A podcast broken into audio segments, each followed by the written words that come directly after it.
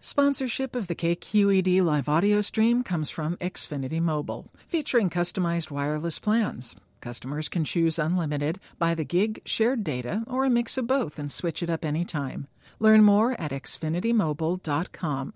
From KQED News, this is California Money. I'm Stephanie Martin.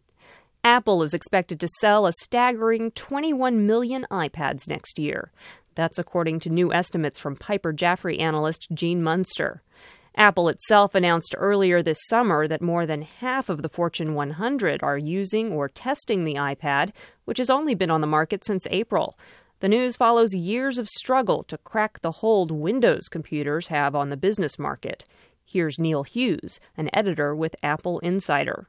It's a multi-purpose device that can suit a lot of needs, and I think that there's definitely a desire for something like that that gets really long battery life, it turns on instantly, and it's a lot more portable than a regular laptop. Hughes says Wells Fargo, SAP, and Mercedes-Benz are among the many firms currently deploying the device.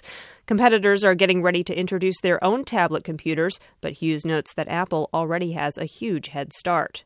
Former State Treasurer Phil Angelides returned to his hometown of Sacramento today for a public hearing on the housing market meltdown. Sacramento, I am sad to say, is among the many communities in the country that can show us how one of the safest purchases traditionally made by families, a home with a mortgage, became the beating heart of a financial monster. Congress tapped Angelides last year to chair the bipartisan Financial Crisis Inquiry Commission.